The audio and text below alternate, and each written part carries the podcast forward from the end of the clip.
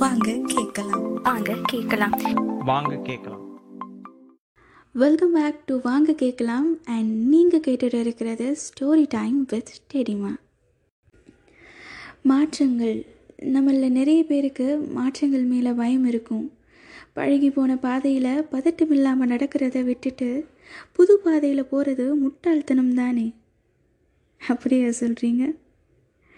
மாற்றங்களில் இருந்து நம்ம எவ்வளவு விலகி போனாலும் ஏதோ ஒரு இடத்துல நடக்கிற ஒரு குட்டி விஷயம் நம்ம வாழ்க்கையவே மாற்றி போட்டுரும்.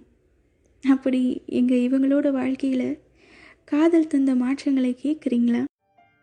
Welcome to the world of changes, episode 1 of Jenny மற்றும் காதலி.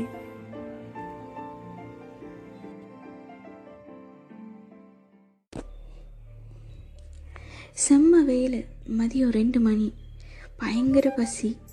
அந்நேரம் ஒரு பையன் ஆஃபீஸில் கீபோர்டை தட்டிட்டு அப்பப்போ சைடில் திரும்பி பார்த்துட்டு உட்காந்துருக்கான். என்னப்பா ரொம்ப பொறுப்பான பையனாக இருப்பானோ அப்படின்னு என்ன மாதிரியே நீங்களும் தப்பாக நினச்சிடாதீங்க. 4 கேபின் தள்ளி பிங்க் கலர் செடியில் அதே மாதிரி கீபோர்டை தட்டிட்டு ஒரு பொண்ணும் இருக்குது. இப்போ புரிஞ்சதா ஏன் இவன் பசியும் தாங்கிக்கிட்டு இன்னும் வேலை பார்க்குறான்னு? இவன் தாங்க நம்ம ஹீரோ. நேம் பார்த்திபன், 24 வயசு. அவன் வயசுக்கே உண்டான குட்டி குட்டி குறும்புகளோட இருக்கிற நல்ல பையன். ஆமாங்க, 90s கிட்ஸ்னாலே நல்லவங்க தானே. இவன் பார்க்குறது தெரிஞ்சும் பார்க்காத மாதிரியே உட்காந்துருக்கிற நம்ம ஹீரோயின் நேம் ஸ்வேதா. இருக்கிற இடமே தெரியாமல் அவள் உண்டு அவள் சிஸ்டம் உண்டுன்னு இருப்பாள். சைலண்ட் டைப்பான ஸ்வேதாவை சைலண்ட்டாக அவளுக்கே தெரியாமல் 1 வருஷமாக இப்படி தான் பார்த்துட்டு இருக்காரு பார்த்திபன். 1 வருஷமாக விடாமல் ஃபாலோ பண்ணதில் ஒரு வழியாக அவளோட மொபைல் நம்பரையும் அட்ரஸையும் கண்டுபிடிச்சிடுறாரு.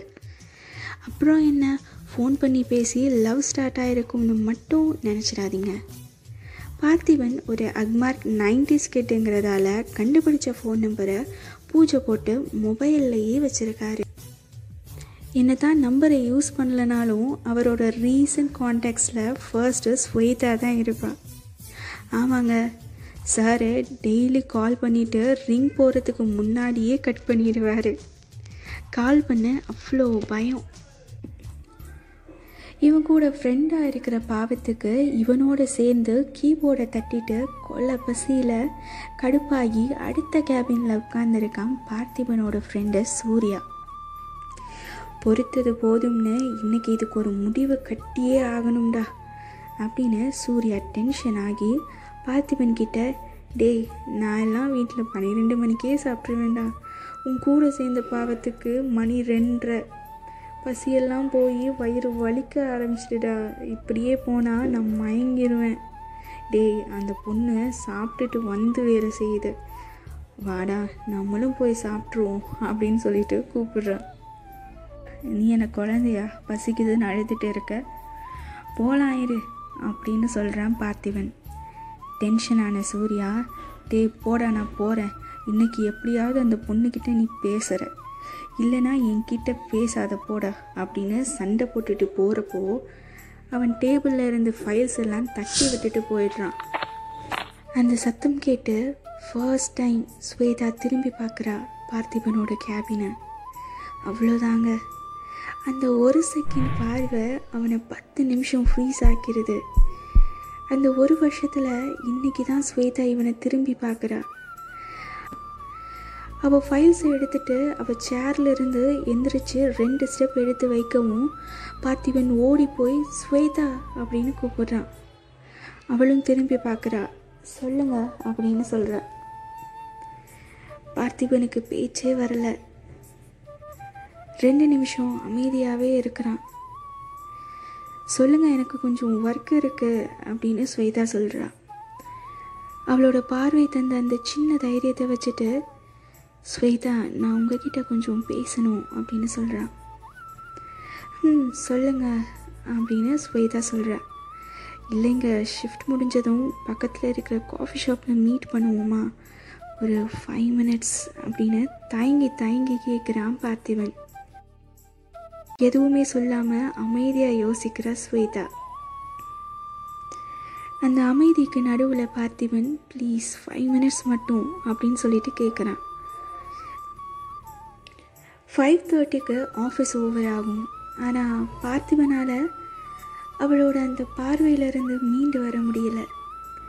அவன் 5 மணிக்கே பெர்மிஷன் போட்டுட்டு காஃபி ஷாப்க்கு போயிடுறான். தயக்கமும் பயமும் மகிழ்ச்சியும் கலந்த எதிர்பார்ப்போட ஸ்வேதாக்காக வெயிட் பண்ணுறான். 5:30 ஆகுது. ஸ்வேதா காஃபி ஷாப்புள்ள வர ஜீன்ஸ் போட்ட பொண்ணுங்க நடுவில் பிங்க் சுடியில் ரெக்கை இல்லாத சிட்டி ஏஞ்சல் மாதிரி அவன் கண்ணுக்கு ஸ்வேதா தெரியற. ஸ்வேதா பார்த்திபனுக்கு எதிரே உட்காருறா. அவனோட 383 நாட்கள் காதலில் இந்த நாள் ரொம்ப ஸ்பெஷல். என்ன சாப்பிட்றீங்க அப்படின்னு கேட்குறான் பார்த்திபன். இல்லை எனக்கு லேட் ஆகுது, என்னமோ பேசணும்னு சொன்னீங்க, சீக்கிரம் சொல்லுங்கள் அப்படின்னு ஸ்வேதா சொல்கிறா. பார்த்திபன் தயங்கி தயங்கி அவனோட காதலை சொல்கிறான். இந்த சினிமாவில் வர்ற மாதிரியெல்லாம் எனக்கு பேச தெரியல ஸ்வேதா, உன்கிட்ட பேசவும் எனக்கு அவ்வளோ பயம்.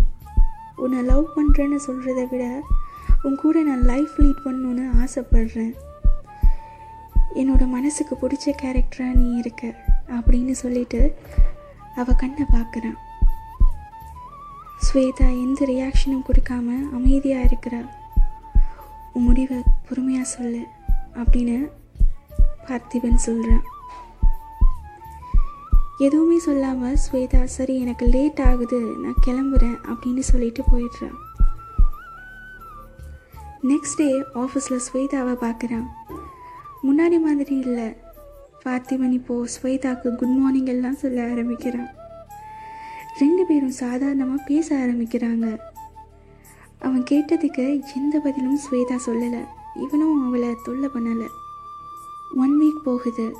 பார்த்திபன் அவளோட ஆன்சரை தெரிஞ்சுக்கிறதுக்காக ஸ்வேதாவை மறுபடியும் காஃபி ஷாப்க்கு கூப்பிடுறான்.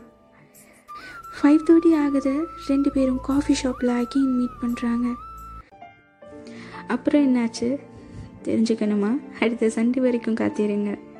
இது வாங்க கேட்கலாம், கனவுகளை மேம்படுத்தலாம். வித் மீ தெரியுமா?